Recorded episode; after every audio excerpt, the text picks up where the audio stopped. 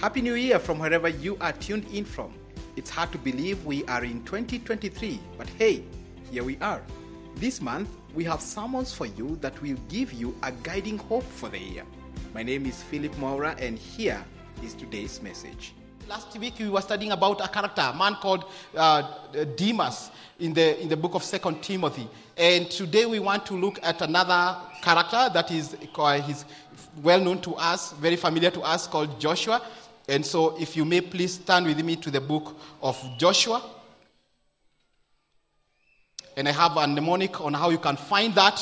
You know, the Bible starts with the book of Genesis. So the way to remember it is God's everlasting love never dies. Genesis, Exodus, Leviticus, Numbers, and Deuteronomy.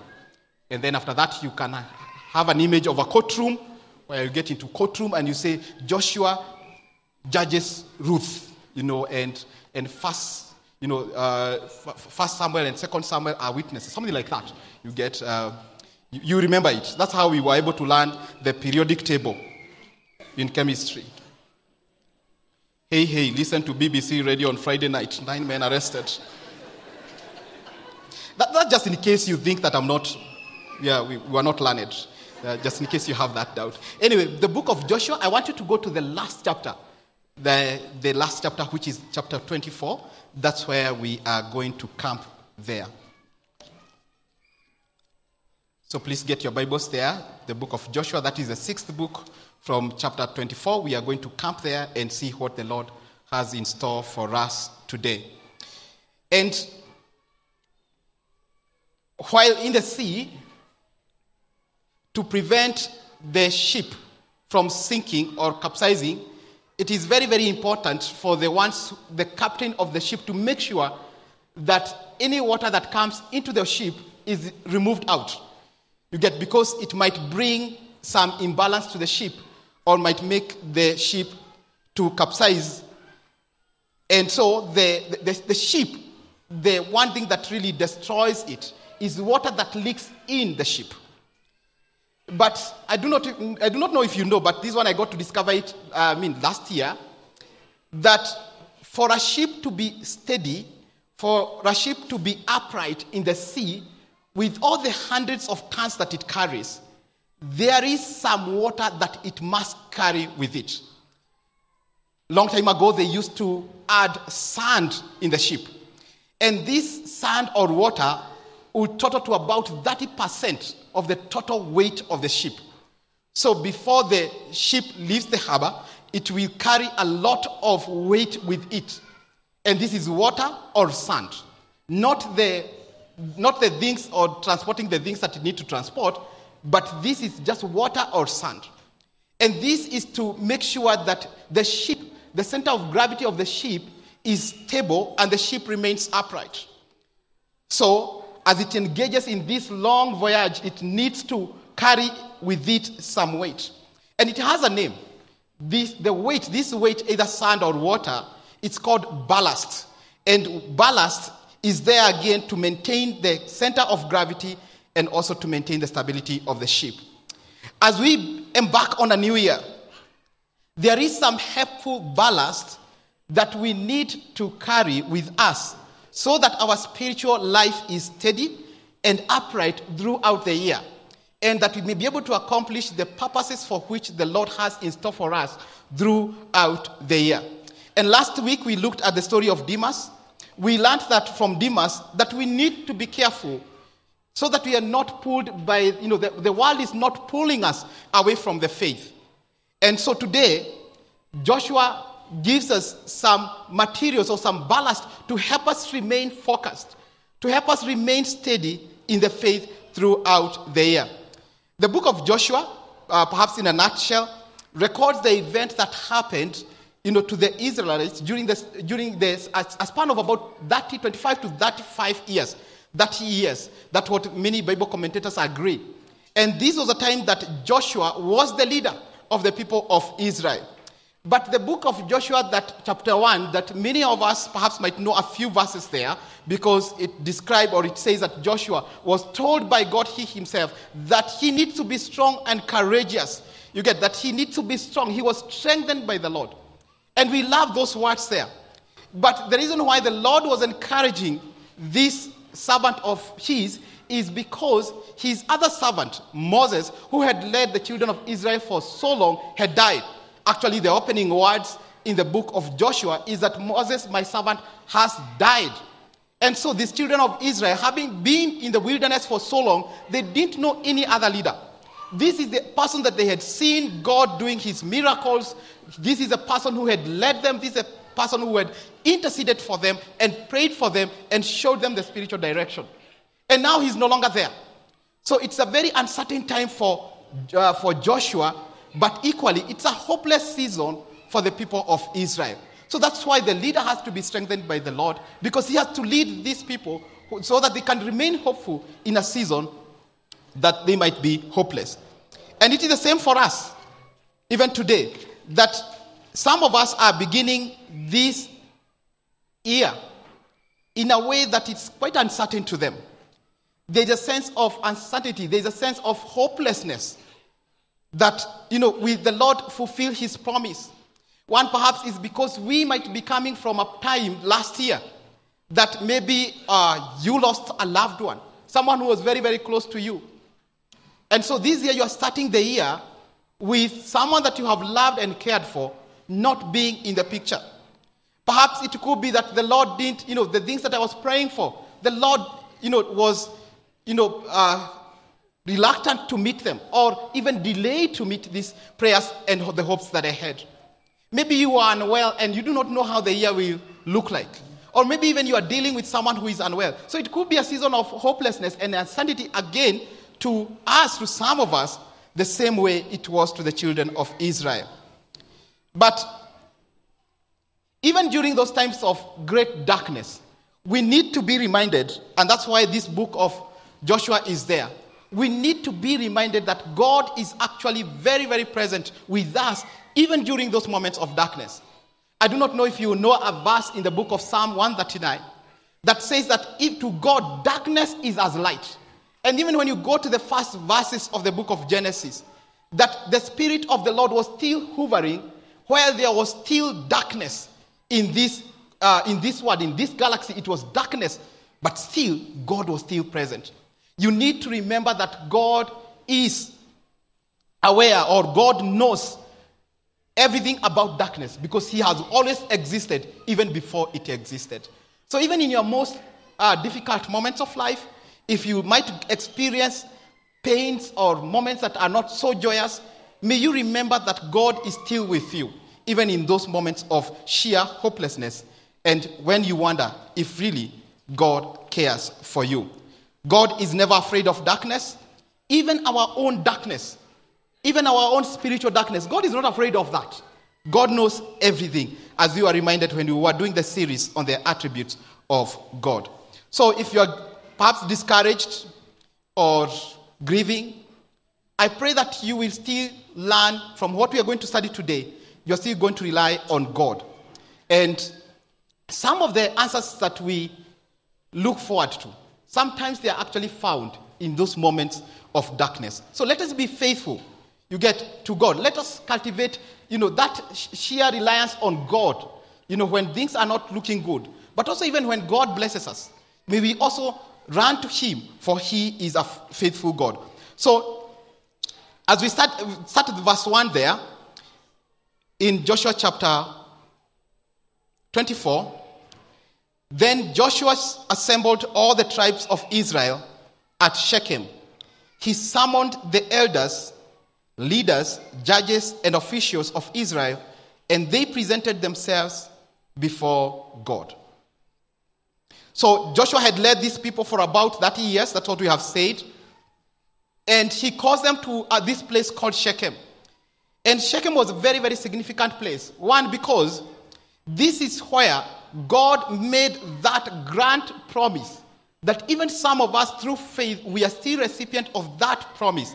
Where God said that He's going to bless um, uh, Abraham, that indeed He's going to make him into a big nation and that his descendants will be, you know, they, they, they'll be so many. They'll be like the sand of the seashore. And this is the place that God made this promise. It is the very same uh, place that Joshua assembles these people of God. And this is, this is a place because 500 years before, God had made up this promise to Abraham that I'm going to give you this land. And now, 500 years later, they stand there. And perhaps it's to remind them that God is always faithful, God is always true. God keeps his promises. The promises that he made ages before, that they are still true, they are valid. And so God is a promise keeper and God can be trusted. They stand here first, Joshua having allotted and given them their land. God had said, even in the book of Deuteronomy, chapter 6, that I am going to give you a land that I promised to your forefathers. A land that is full with many things, that is so big. There are cities that you did not build, there are vineyards and olive groves that you did not plant, there are wells that you did not dig. I'm going to give you that land. And now they are standing there, you know, each with their own title deed and they can witness that actually God has given them the land that He promised to their forefathers. So Shechem, in a way, is a, uh, is a place that they are reminded that God is faithful and that God can be trusted. Yes, they have been through hardships as they move to the promised land. They have experienced God's judgment and God's, God's punishment. But friends, God is faithful even in the hardest of circumstances. That if we are going to move forward as a church, if we are going to grow together as a church, we need always to remind ourselves that our God is always faithful and our God is always true to his promises, and there is nothing that can thwart his promises to you, to his church, and even to his people. And perhaps I'm saying this just in case you have forgotten that God is faithful. May you remember that. And may you continue loving this God with that love and faithfulness because he is a good God. And you can never do this if you don't look back. Joshua takes them from verse 2. You know, he takes them, uh, verse 2 to verse 4 there. He, he reminds them of where they have come from.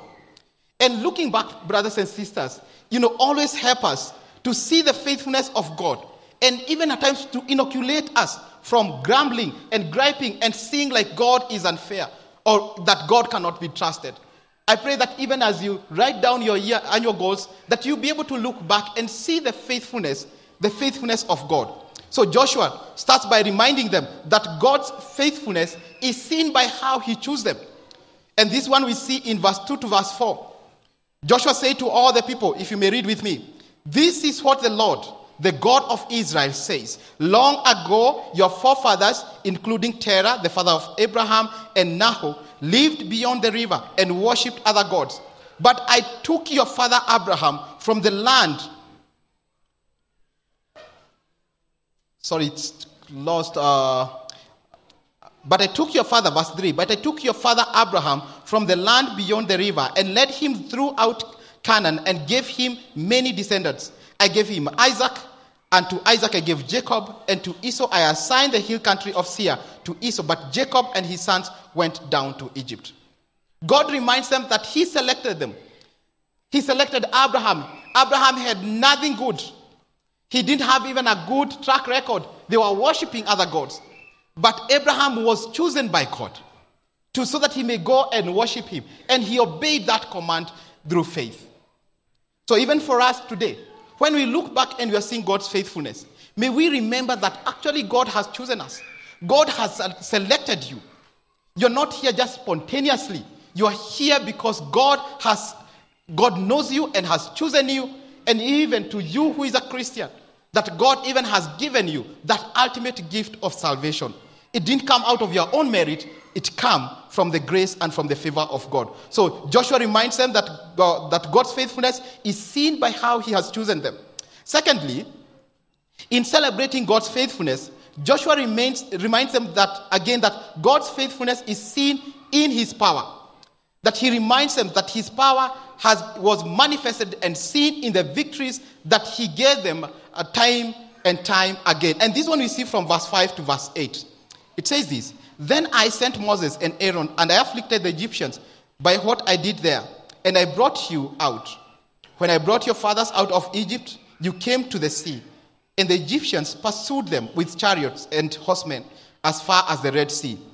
But they cried to the Lord for help, and he put darkness between you and the Egyptians. He brought, he brought to the sea He brought the sea over them and covered them. You saw with your own eyes what I did to the Egyptians. Then you lived in the desert for a long time. I brought you to the land of the Amorites who lived east of the Jordan. They fought against you, but I gave them into your hands. I destroyed them before you, and I took possessions of and took possessions of their land. So God is reminding them that I saved you by there by my power. It wasn't by your you are so so weak and helpless, but I came through and I saved you. Friends, may we be reminded when you look back into how God has been faithful to you, may you be reminded of the power of God. That not only God chooses us, that but God leads us with his power and has given you victories, not because of your own power, but because of his everlasting power. Finally, he tells them that his faithfulness is seen in his presence. Read with me verse 9 to 13, where it says this When Balak, son of Zippor, the king of Moab, prepared to fight against Israel, he sent for Balaam, son of Beor, to put a curse on you. But I would not listen to Balaam. So he blessed you again and again, and I delivered you out of his hand. And here I want to see that God's faithfulness was seen and has been seen through his presence, that he was with them constantly. And even he shielded them from battles that they never experienced. When you read the story of Balak and Balaam, it is not actually uh, narrated from the perspective of the Israelites, it is narrated from the perspective of the enemies of Israel. And you can find that in the book of Numbers. And what God is telling them, that these people were conspiring to curse you. You know, but I shielded you. You know, really, with someone, when someone wants to curse you, you know, they don't tell you. You get, they, really, with someone come and tell you, I want to curse you, so sit down and I do one, two, three. No. They do that in secrecy. And God is telling these guys that even in the secrecy of the enemies, I protected you and I shielded you. That the one who was coming to curse you, I was able to influence his mouth and he pronounced blessings from me. So his faithfulness is seen in that. He reminds them that I have been present with you. Never try to ever think or imagine that my presence or my presence has not been with you or I have been absent with you. When you read again in verse 11, it says, Then you crossed the Jordan and came to Jericho. The citizens of Jericho fought against you, as did also the Amorites, Perizzites, Canaanites, Hittites, Girgashites, Hivites, and Jebusites, and other parasites. Oh, sorry, that one is not there. But I gave them into your hand. I gave them to your hands. I sent the hornet or a wasp ahead of you, which drove them out before you. Also, the two Amorite kings, you did not do it with your own uh, with your own sword and bow. So I gave you a land on which you did not toil, and cities you did not build, and you live in them and eat from their vineyards and olive groves that you did not even plant. God's faithfulness must be seen in the context of his power and his ability to save. Many a times when we are helpless, the children of, uh, of Israel, they were facing a great enemy. But God was able to shield them. And God was able to pronounce a victory before them. And wherever they went, they became victorious because of the power of God. When you read those verses that we have just read, one of the things that will strike you is the pronoun I. I is repeated there 18 times, meaning that God takes the initiative to save and also even to bless. That anything good that has come to you in the past, anything good that will come to you in the future, has come from God, not from us. God blesses you despite you, despite your weaknesses. God blesses you and covers you with his strength. So, friends, if God were to speak to you today, if God were to come to you today, what are the I statements that God will make to you? What is the I statement? When you look back into your life, what do you think God will say? Perhaps it's a moment to evaluate yourself and so that you may be able to see the things that God has done. Granted, there might be some who might say that God has been unfair to me, that there are things that God has permitted to come along my way, and I want to say that God is unfair. But also, as believers, as Christians, let us also see the unfairness of God, not just in the things that are painful that comes along our way, but also let us see the unfairness of God in the things that He blesses us with. That when you look at your life, you can be able to say, God is so unfair. I never deserved these blessings. I do not qualify for these blessings. I do not qualify for anything in my hand, but God has seen it fit to generously gift them to me. And out of that, you see that God is unfair, yes, in the things that He has blessed you with, that you never deserved them, but yet God has blessed you with all of them. So Joshua reminds them that remember the faithfulness of God in the past. Remember that faithfulness. And that is the ballast that they need to carry as they are going to another phase of their life. As this country goes to another phase without Joshua, because thereafter Joshua dies. And they have to go to another phase. They have to start another life. Joshua is telling, telling them one of the ballasts that you need to carry is to remember the faithfulness of God, to write it down, and to recount the things that the Lord has done in your life. Secondly, the second ballast that we need to remember is now out of remembering that God is faithful, that God is the one who ordered their steps. Joshua asked the Israelites to make a decisive commitment he tells them, resolve now to serve the Lord. It says there in, the, in verse 14. Now fear the Lord and serve him with all faithfulness. Throw away the gods your forefathers worshipped beyond the river and in Egypt and serve the Lord. But if serving the Lord seems undesirable to you, then choose for yourselves this day whom you will serve, whether the gods your forefathers served beyond the river or the gods of the Amorites in whose lands you are living. But as for me and my household, we will serve the Lord. In a nutshell, what Joshua is reminding them that should there be any doubt, let me clarify. Choose today whom you are going to serve. He tells them, Will you serve the God who has done wonders before you? Or are you going to serve the gods that Abraham, you know, was worshipping before? The gods who would not pronounce anything. The gods who would not tell them about their future. The gods who had a mouth but they were, they, they were dumb. The gods who had ears but they were deaf. The gods who remained still there, not speaking. And yet they worship them. Is that the gods that you want to listen to? Is that the gods that you want to pursue? Then he tells them again about something else. Is it the gods of Pharaoh? Who, when Pharaoh called this God so that the people may be prevented from going, so that the plagues could be stopped. These gods were helpless. Is this the same gods that you want to pursue and love? And then, in a joking way, he tells them, Or is it the gods of the Amorites? And they stand in the land that they had defeated Amorites.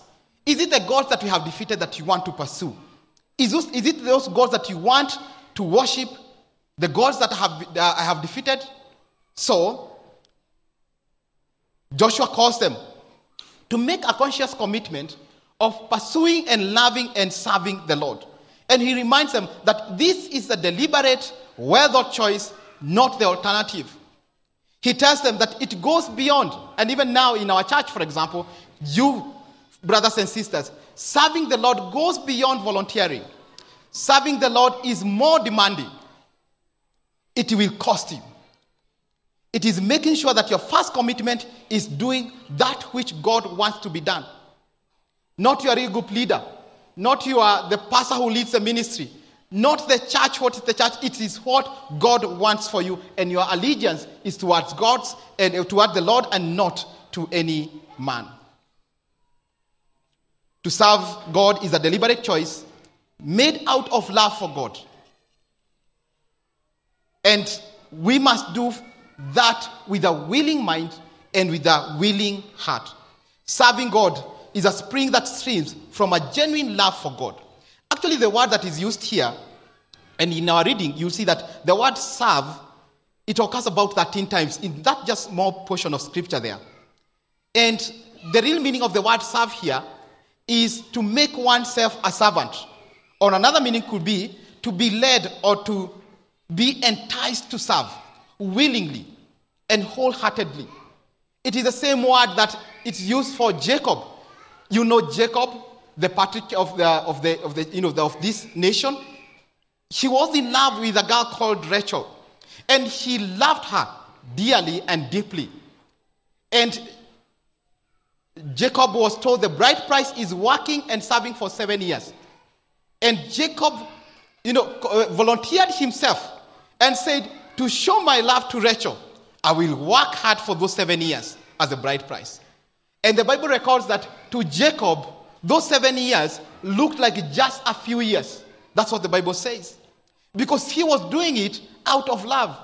And so our service towards God should be based on that love, that commitment of saying, I do not, I'm not, as, I'm not a slave, but I am a willing servant in the vineyard of our Lord. So, the other thing that uh, Joshua says there, but as for me and my household, we will serve the Lord. And in a generation that is covered with a sea of confusion, let me challenge you, the, especially the heads of the homes and fathers, husbands here, to emulate what Joshua says. He says, I am going to take charge of the spiritual leadership at home.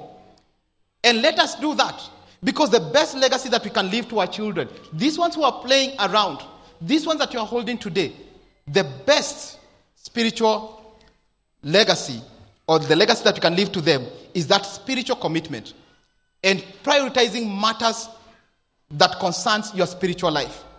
Not the monies, well and good if that happens, not businesses, not apartments. It is that spiritual legacy that will keep them and that will sustain them. Israel was greatly influenced by one single man whose devotion towards God would not be doubted. And this one I find in verse 31, where it says, Israel served the Lord throughout the lifetime of Joshua. That because Joshua had said, It's going to start with me, I am going to be committed. Then Israel, the whole nation, so what the commitment that Joshua had, and they served the Lord. I commend you today to evaluate in the light of the day the if you would serve other gods or if you would serve the living God. Remember that God's faithfulness and then resolve to serve Him by making a decisive decision to serve Him in this year in the different places that the Lord may guide you and the places that the Lord will guide or will lead you to serve Him.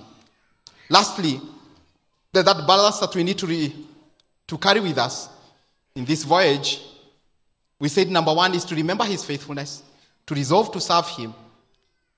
But number three is to respond to what He requires. And this one I find in verse 16. After Joshua had said this, then the people answered, Far be it from us to forsake the Lord to serve other gods. It was the Lord our God Himself who brought us and our, our fathers out of Egypt from that land of slavery and performed those great signs before our very eyes. He protected us on our entire journey and, made, and among the nations through which we traveled. And the Lord drove out before us all the nations, including the Amorites, who lived in the land we too, we will serve the Lord because He is our God. This challenge, this is what it yields. But if you are there, as these children of Israel pro- uh, proclaim this, if you are in this assembly, you will be astonished by Joshua's comments on verse 21, where Joshua says, then Joshua said, You, uh, sorry, but the people said to Joshua, no, sorry, verse 19, sorry, sorry for that. Verse 19, Joshua said to the people, You are not able to serve the Lord. He is a holy God, He is jealous God. He will not forgive your rebellion and your sins. If you forsake the Lord and serve foreign gods, He will turn and bring disaster on you and make an end of you after He has been good to you. But the people said to Joshua, No, we will serve the Lord. So they have already said that they are going to serve the Lord, but Joshua say, says, No, I don't think you're going to serve the Lord. This is because I think Joshua knows that they have something that they have hid, hidden in their hearts. There are some things that they have still clutched onto. And Joshua is asking them, throw those things away. Joshua here is going deeper. He's asking them to throw away the things that they have kept secret, the things that, that are not pleasing to the Lord. That's why he's saying, you know, throw away those foreign gods. You know, they were like perhaps Lot's wife. That Lot's wife had been delivered and saved from the imminent danger and, you know, the, the, the punishment that was coming to, to, to the people of Sodom. But, you know, Lot's wife, outwardly, she showed that she was willing to follow God's command. But her heart was somewhere else. Her heart was clutched onto Sodom. And she turned her face. Her heart was not moved. Her heart was still in Sodom as much as her body was away. So, what Joshua is calling these guys, he's calling them to a place of saying, you know, follow the Lord with your heart and also with your body. Do not give or, or offer God lip service. Friends, this is because God hates double dealer. I don't know if you have ever experienced, maybe when we were younger, a little bit younger, you know, we used to experience this double dealing. We used to have this word. Nowadays, I think it's a little bit different. But this is where you find perhaps you are in a cultivating a friendship with the opposite gender, and then you realize that you are not just the two of you. Uh, you know, there, there, there, is, there, is a, there are other people around you. That when you realize that the heart of this person who is telling me that, you know, that they love me, actually their heart is not there. Their heart is somewhere else. And so, even more so, God hates, uh, you know, spiritual double dealers. That you say that I belong here, but you do not belong. Your heart is not there. You are not devoted. So, as we give thanks, let us also ask for forgiveness in areas that perhaps we have not been so diligent, we have not fully devoted to God. And pray that God is going to give us the strength and that we'll have faith to change those moments, those, uh, those behaviors that make us look not faithful before the very eyes of God. Whether it's our devotion and our walk with God, or even our commitment in our marriages, in our relationships, or commitment even to the church, you know it better. God hates a two faced life. Double dealing is something that God doesn't love. And so Joshua tells them, you know, deal with the things that are under the carpet. Deal with them, remove them, and be faithful and true. So, friends, if God were to come today to your bedroom if God were to come to your private life, would He be proud of that? If God were to ask the passwords that sometimes you don't give to your husband or to your wife of your phone, and your wife has, you know, has the, the, the passwords, you know, that the one that you have, you know, the patterns are like the Milky Ways, you know, no one can really be able to follow. them. You hide them. Would God be pleased with what you find there? Would God be able to say that this person follows me with their heart and with their body? Or will God be angry that in, in any case that you are a double dealer? If God were to come to your accounts, bank accounts, if God were to come to your business account, if God were to ask all your passwords, what will he find? If you do not want him to come, like you do not allow your spouse to see your phone, then change your ways. Friends, if we are to accomplish the service which God expects us to accomplish, then we must be willing to surrender our lives and, you know, completely to Him and wholeheartedly, willingly. So Joshua doesn't want them to make, just make a commitment with their lips, but whatever they have said must be followed by rejecting that which God hates. If they say that they love God and they are committed to God, then they must hate that which God hates. Then Joshua takes them to, uh, in, the, in verse 22. Then Joshua said, This is after now they have said that no, we will serve the Lord. Then Joshua said in verse 22, You are witnesses against yourself that you have chosen to serve the Lord. Yes, we are witnesses, they replied. Now then, said Joshua, throw away the foreign gods that are among you and yield your hearts to the Lord, the God of Israel. And the people say to Joshua, We will serve the Lord our God and obey him. I pray that out of this discussion today, that that is what you're going to go home with. That we will serve the Lord our God and obey him. This is because responding to God's requirement requires accountability. Joshua, in that verse, verse 22, tells them that you are witnesses to each other. And if you are going to mature in any way in our, uh, in our spiritual life, we must be accountable to each other. Christianity is not a journey for lone rangers. Even the guy called the Lone Ranger had a gun and a horse. He wasn't alone. So you need to come together so that we may thrive together spiritually. We need you to belong into a community, whether it's your real group, whether it's a place that you volunteer. Get to know the people. Get to know your pastors. That's why we always remain here. Let us get to know you. We are also on the journey towards heaven. So do not fear the pastors who are here. Yes, God has called them to a higher duty, but they are also trying and striving to reach heaven so that we may be able to grow together and we may keep each other accountable.